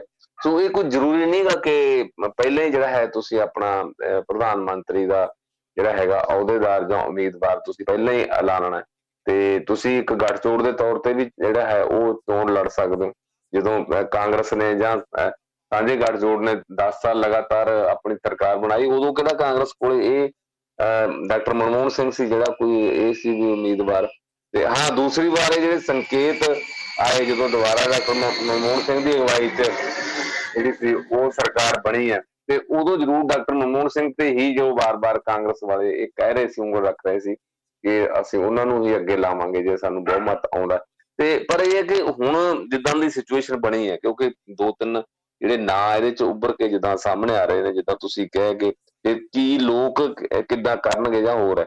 ਮੇਰਾ ਖਿਆਲ ਹੈ ਕਿ ਇਹ ਜ਼ਿਆਦਾ ਬੈਟਰ ਹੈ ਸਾਡੇ ਫੈਡਰਲ ਸਿਸਟਮ ਵਾਸਤੇ ਵੀ ਹੋਰ ਹੈ ਕਿ ਪੋਲੀਟੀਕਲ ਪਾਰਟੀਆਂ ਆਪਣੇ ਆਪਣੇ ਖੇਤਰ ਦੇ ਵਿੱਚ ਜਿਹੜਾ ਹੈ ਉਹ ਜ਼ੋਰ ਲਾਉਣ ਤੇ ਆਪਣੇ ਆਪਣੇ ਖੇਤਰ ਦੇ ਵਿੱਚ ਵੋਟਰਾਂ ਨੂੰ ਇਸ ਗੱਲ ਨਾਲ ਜੋੜਨ ਕਿ ਪ੍ਰਧਾਨ ਮੰਤਰੀ ਕੋਈ ਵੀ ਹੋਵੇ ਜਿਹੜੀ ਸਰਕਾਰ ਹੈ, ਜੋ ਉਹਨਾਂ ਦੀ ਪਾਰਟੀ ਸ਼ਾਮਲ ਹੁੰਦੀ ਹੈ, ਤਾਂ ਲੋਕਾਂ ਲਈ ਆ ਜਿਹੜੀਆਂ ਗੱਲਾਂ ਹੋਣੀਆਂ ਇਸ ਤਰ੍ਹਾਂ ਦੇ ਆਪਣੇ ਮਨੋਰਥ ਪੱਤਰ ਜਾਂ ਹੋਰ ਆ, ਉਹ ਲੈ ਕੇ ਆਉਣ। ਉਹ ਮੇਰਾ ਖਿਆਲ ਹੈ ਕਿ ਵੱਧ ਇੰਪੋਰਟੈਂਟ ਹੈ ਡੈਮੋਕ੍ਰੈਟਿਕ ਸਿਸਟਮ ਦੇ ਵਿੱਚ। ਜੀ, ਬਿਲਕੁਲ। ਆਪਾਂ ਪਿੱਛੇ ਵੇਖੀ ਆ ਇਹ ਚੀਜ਼, ਜਿੱਦਾਂ ਹੁਣ ਪੰਜਾਬ ਦੇ ਵਿੱਚ ਵੀ ਇੱਕ ਮੰਨਿਆ ਗਿਆ ਕਿ ਇੱਕ ਸਮੇਂ ਦੇ ਉੱਤੇ ਇਹ ਚੀਜ਼ ਮਹਿੰਗੀ ਪੈ ਗਈ ਸੀ ਜਦੋਂ ਮੁੱਖ ਮੰਤਰੀ ਦਾ ਚਿਹਰਾ ਜਿਹੜਾ ਨਹੀਂ ਦਿੱਤਾ ਗਿਆ। ਜਾਂ ਇਦਾਂ ਕਹਿ ਲਈਏ ਕਿ ਹੁਣ ਇਸ ਸਮੇਂ ਦੇ ਉੱਤੇ ਇਹ ਇਹ ਰੁਝਾਨ ਵੀ ਆਏ ਪੋਲਿਟਿਕਸ ਦਾ ਵੀ ਹਰ ਇੱਕ ਉਸ ਪੋਸੀਬਲ ਚੀਜ਼ ਦੇ ਉੱਤੇ ਘੇਰਿਆ ਜਾਂਦਾ। ਜਿਹੜੀ ਚੀਜ਼ ਦੂਸਰੀ ਪਾਰਟੀ ਹਲੇ ਨਾ ਕਰਨ ਦੇ ਮੂਡ ਦੇ ਵਿੱਚ ਹੋਵੇ ਜਾਂ ਹਲੇ ਨਾ ਉਹਦੇ ਕੋ ਕੋਈ ਇਸ ਤਰ੍ਹਾਂ ਦਾ ਜਵਾਬ ਹੋਵੇ। ਉਸ ਲਿਹਾਜ਼ ਦੇ ਨਾਲ ਜੇ ਵੇਖੀਏ ਤਾਂ ਕੀ ਵਾਕਈ ਇਸੇ ਪਾਲਿਸੀ ਦੇ ਉੱਤੇ ਇੰਡੀਆ ਚੱਲੂਗਾ ਕਿ ਬਾਅਦ ਵਿੱਚ ਹੀ ਆਪਾਂ ਨਾਂ ਦੇਣਾ ਜਾਂ ਪਹਿਲਾਂ ਹੋ ਸਕਦਾ ਕਿ ਪਹਿਲਾਂ ਵੀ ਨਾਂ ਸਾਹਮਣੇ ਆ ਜੇ ਤੇ ਉਸ ਤੋਂ ਵੀ ਕਾਫੀ ਚੀਜ਼ਾਂ ਜਿਹੜੀਆਂ ਤੈਅ ਹੋਣ। ਨਹੀਂ, ਦੇਖੋ ਜੇ ਪਹਿਲਾਂ ਨਾਂ ਵਾਲੀ ਗੱਲ ਚੱਲਦੀ ਆ, ਉਹਦੇ ਤੇ ਕਈ ਵਾਰੀ, ਕਈ ਵਾਰ ਫਿਰ ਇਹ ਹੁੰਦਾ ਕਿ ਜਿਹੜਾ ਤੁਹਾਡਾ ਵਿਰੋਧੀ, ਵੱਡੀ ਵਿਰੋਧੀ ਧਿਰ ਹੈ ਜਾਂ ਹੋਰ ਹੈ, ਉਹਨਾਂ ਨੂੰ ਕਈ ਮੌਕੇ ਮਿਲਦੇ ਆ ਗੱਲ ਕਰਨ ਦੇ, ਕਿ ਕਿ ਬਾਕੀ ਹੁਣ ਕਿਉਂ ਇਸ ਨਾਲ ਜੁੜਨਗੇ ਜਾਂ ਬਾਕੀ ਕਿੱਥੇ ਰਹਿਣਗੇ, ਉਹਨਾਂ ਨੂੰ ਕੀ ਮਿਲੂਗਾ? ਜਾਂ ਲੋਕਾਂ ਦੇ ਵਿੱਚ ਇਹ ਗੱਲ ਪ੍ਰਚਾਰਨ ਦੇ ਵਿੱਚ ਕਿ ਇਸ ਪਾਰਟੀ ਨੂੰ ਤੁਸੀਂ ਚੋਣ ਜਾਓਗੇ, ਕਿਉਂਕਿ ਪ੍ਰਧਾਨ ਮੰਤਰੀ ਤਾਂ ਕਾਂਗਰਸ ਦਾ ਜਾਂ ਫਲਾਨੀ ਪਾਰਟੀ ਦਾ ਜਾਂ ਕਾਂਗਰਸ ਦਾ ਹੈ ਨਹੀਂ। ਤੇ ਇਹ ਜਿਹੜੀ ਇਹ ਗੱਲ ਹੈ, ਇਹ ਕੀਤੀ ਜਾਏਗੀ। ਕਿਉਂਕਿ ਦੋ ਤਰ੍ਹਾਂ ਦੀ ਦੇਖੋ ਗੱਲ ਹੁੰਦੀ ਹੈ ਗੱਠਜੋੜ ਦੀ। ਚਲੋ ਉਹ ਇਹ ਵੀ ਨਹੀਂ ਅਜੇ ਤਾਂ ਪੱਕਾ ਕਿ ਜਿਹੜਾ ਇਹ ਇੰਡੀਆ ਗੱਠਜੋੜ ਹੈ, ਇਹਦੇ ਚ ਚੋਣਾਂ ਤੋਂ ਪਹਿਲਾਂ ਕੋਈ ਸੀਟਾਂ ਦੀ ਲੈ ਦੇ ਆਪਸ ਦੇ ਵਿੱਚ ਪੱਕੀ ਹੋਵੇ ਕਿ ਕਿਹਨੇ ਕਿਹੜੇ ਹਲਕੇ ਤੇ ਜਿਹੜੀ ਹੈ ਚੋਣ ਲੜਨੀ ਹੈ ਜਾਂ ਇੱਕ ਦੇ ਮੁਕਾਬਲੇ ਇੱਕ ਜਿਹੜੀ ਖੜਾ ਕਰਨ ਵਾਲੀ ਜਿਹੜੀ 1 ਟੂ 1 ਵਾਲੀ ਜਿਹੜੀ ਗੱਲ ਹੈ ਉਹ ਹੋਵੇ। ਕਈ ਵਾਰੀ ਇਹ ਵੀ ਹੋ ਜਾਂਦਾ ਕਿ ਚਲੋ ਤੁਸੀਂ ਵੀ ਖੜੇ ਕਰੋ ਆਪਣੇ ਉਮੀਦਵਾਰ, ਅਸੀਂ ਵੀ ਕਰਦੇ ਆ ਤੇ ਜਿਹੜੇ ਨਿੱਤਰ ਕੇ ਸਾਹਮਣੇ ਆ ਗਏ ਇਦਾਂ ਕਈ ਥਾਵਾਂ ਪਹਿਲਾਂ ਵੀ ਇਦਾਂ ਦਾ ਹੋਇਆ। ਦੂਸਰੀ ਗੱਲ ਕਈ ਵਾਰੀ ਇਹ ਵੀ ਹੁੰਦਾ, ਚਲੋ ਜੇ ਗੱਠਜੋੜ ਆਪਣੀਆਂ ਪਹਿਲਾਂ ਇੱਕ ਪੱਕੀਆਂ ਸੀਟਾਂ ਫਿਕਸ ਕਰਕੇ ਵੀ ਲੜਦਾ ਤੇ ਉਸ ਤੋਂ ਬਾਅਦ ਕਈ ਇਦਾਂ ਦੀਆਂ ਜਿਹੜੀਆਂ ਨੇ ਪੋਲੀਟੀਕਲ ਪਾਰਟੀਆਂ, ਕਿਉਂਕਿ ਜਿੰਨਾ ਚਿਰ ਤੁਸੀਂ ਕੋਈ ਕਿਸੇ ਗੱਠਜੋੜ ਦੇ ਵਿੱਚ ਜਾਂ ਇੱਕ ਪਾਰਟੀ ਦੇ ਤੌਰ ਤੇ ਸ਼ਾਮਲ ਨਹੀਂ ਹੁੰਦੇ ਜਾਂ ਹੋਰ, ਤੇ ਉਹਨਾਂ ਚਿਰ ਤਾਂ ਤੁਸੀਂ ਇੰਡੀਪੈਂਡੈਂਟ ਹੋ, ਜਾਂ ਕੋਈ ਹੋਰ ਗਰੁੱਪ ਦੇ ਲੋਕ, ਹੋਰ ਉਹ ਐਮਪੀ ਜਿੱਤਦੇ ਨੇ, ਉਹ ਬਾਅਦ ਦੇ ਵਿੱਚ ਵੀ ਆਪਣਾ ਉਹਨਾਂ ਦੇ ਹੱਥ ਦੇ ਵਿੱਚ ਸਵਿੰਗ ਹੁੰਦਾ ਹੈ ਕਿ ਕਿਹਦੀ ਸਰਕਾਰ ਬਣਦੀ ਉਹਨਾਂ ਨੇ ਕਿਹਦੇ ਨਾਲ ਜਾਣਾ ਕਿਉਂਕਿ ਪੱਕੇ ਤੌਰ ਤੇ ਤਾਂ ਕੋਈ ਇਹ ਤਾਂ ਹੁੰਦਾ ਨਹੀਂ ਕਿ ਉਹਨਾਂ ਨਾਲ ਵਿਆਹੇ ਗਏ ਹੋ, ਤੇ ਵੀ ਮੁੜ ਕੇ ਅਲੱਗ ਨਹੀਂ ਹੋ ਸਕਦੇ। ਤੋਂ ਇਸ ਤਰ੍ਹਾਂ ਦੀ ਜਿਹੜੀ ਹੈ ਉਹ ਸਿਚੁਏਸ਼ਨ ਹੁੰਦੀ ਹੈ। ਤੇ ਦੇਖੋ ਜਿੱਦਾਂ ਤਾਂ ਹੈਗਾ ਸੂਬਿਆਂ ਦੀ ਗੱਲ, ਸੂਬਿਆਂ ਦੇ ਵਿੱਚ ਕਈ ਵਾਰੀ ਇਹ ਮਜਬੂਰੀ ਬਣ ਜਾਂਦੀ ਹੈ ਕਿ ਮੁੱਖ ਮੰਤਰੀ ਦਾ ਜਿਹੜਾ ਉਮੀਦਵਾਰ ਕੌਣ ਹੋਵੇ ਜਾਂ ਕਿਹਦੀ ਅਗਵਾਈ ਦੇ ਵਿੱਚ ਚੋਣਾਂ ਲੜੀਆਂ ਜਾਣ, ਬਹੁਤ ਵਾਰੀ ਸਿਚੁਏਸ਼ਨ ਬਣਦੀ ਹੈ, ਕਿਉਂਕਿ ਜਿੰਨੀਆਂ, ਜਿੰਨਾ ਜਿਹੜਾ ਹੈਗਾ ਇਹ ਯੂਨਿਟ ਛੋਟਾ ਹੁੰਦਾ ਜਾਂਦਾ ਹੈ, ਤੇ ਉਨਾ ਹੀ ਜਿਹੜਾ ਹੈਗਾ ਵਿਅਕਤੀ ਦੇ ਉੱਪਰ ਕੇਂਦਰਿਤ ਹੁੰਦਾ ਜਾਂਦਾ ਤੇ ਹੁਣ ਜੇ ਦੇਸ਼ ਭਰ ਦੇ ਵਿੱਚ ਪੂਰੇ ਨੈਸ਼ਨਲ ਪੱਧਰ ਤੇ ਜਾਂ ਹੋਰ ਹੈ ਉੱਥੇ ਫਿਰ ਕਈ ਵਾਰੀ ਸਮੱਸਿਆ ਇਹ ਆਉਂਦੀ ਹੈ ਕਿ ਕਿਹੜੇ ਖਿੱਤੇ ਨੂੰ, ਕਿਹੜਾ ਵਿਅਕਤੀ ਬਿਲੋਂਗ ਕਰਦਾ ਹੁਣ ਜਿਵੇਂ ਮੋਦੀ ਜੀ ਗੁਜਰਾਤ ਨੂੰ ਬਿਲੋਂਗ ਕਰਦੇ ਨੇ ਜਾਂ ਹੋਰ, ਜਦੋਂ ਤੋਂ ਗੁਜਰਾਤ ਜਦੋਂ ਤੋਂ ਪ੍ਰਧਾਨ ਮੰਤਰੀ ਬਣੇ ਨੇ, ਤੁਸੀਂ ਪਿਛਲੇ ਸਾਰੇ ਅੰਕੜੇ ਚੁੱਕ ਕੇ ਦੇਖ ਲਓ, ਜੇ ਸਭ ਤੋਂ ਵੱਧ ਫਾਇਦਾ ਦਿੱਤਾ ਹੋਇਆ ਤਾਂ ਉਹ ਗੁਜਰਾਤ ਸਟੇਟ ਦਾ ਹੋਇਆ, ਜਿੰਨੀਆਂ ਸਕੀਮਾਂ, ਜਿੰਨੇ ਵੱਡੇ ਪ੍ਰੋਜੈਕਟ ਜੋ ਹੋ ਰਿਹਾ ਸਾਰਾ ਕੁਝ ਆ ਹੁਣੀ ਹਾਲੀਆ ਜਿਹੜਾ ਹੜਾਂ ਦੀ ਜਿਹੜੀ ਸਿਚੁਏਸ਼ਨ ਹੈ, ਇਹ ਜੇ ਸਭ ਤੋਂ ਵੱਧ ਜੇ ਪੈਸਾ ਜੇ ਦਿੱਤਾ ਗਿਆ ਸੈਂਟਰਲ ਜਿਹੜੀ ਏਡ ਹੈ ਉਹ ਗੁਜਰਾਤ ਨੂੰ ਦਿੱਤਾ ਗਿਆ। ਹਾਲਾਂਕਿ ਨੁਕਸਾਨ ਜਿਹੜਾ ਹੈ ਸਭ ਤੋਂ ਵੱਧ ਕਿਹਾ ਜਾਂਦਾ ਕਿ ਹਿਮਾਚਲ ਪ੍ਰਦੇਸ਼ ਦਾ ਹੋਇਆ ਜਾਂ ਪੰਜਾਬ ਦਾ ਹੋਇਆ।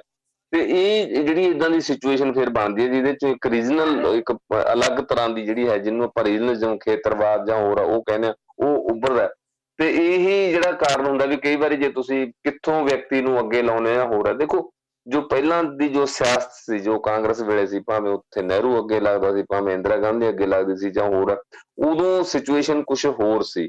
ਤੇ ਪਰ ਹੁਣ ਜਿਹੜੀ ਹਾਲਾਤ ਕਾਫੀ ਇਹਦੇ ਜਿਹੜੇ ਆ, ਉਹ ਬਦਲ ਚੁੱਕੇ ਆ। ਠੀਕ ਹੈ ਕੁਝ ਲੋਕ ਹੁੰਦੇ ਆ ਜਿਨ੍ਹਾਂ ਚ ਦੇ ਅੰਦਰ ਉਹ ਭਗਤੀ ਹੁੰਦੀ ਹੈ ਕਿਸੇ ਵਿਅਕਤੀ ਨੂੰ ਲੈ ਕੇ, ਕੋਈ ਕਿਸੇ ਦਾ ਜਿਹੜਾ ਫੈਨ ਹੁੰਦਾ, ਕੋਈ ਕਿਸੇ ਦਾ ਹੁੰਦਾ।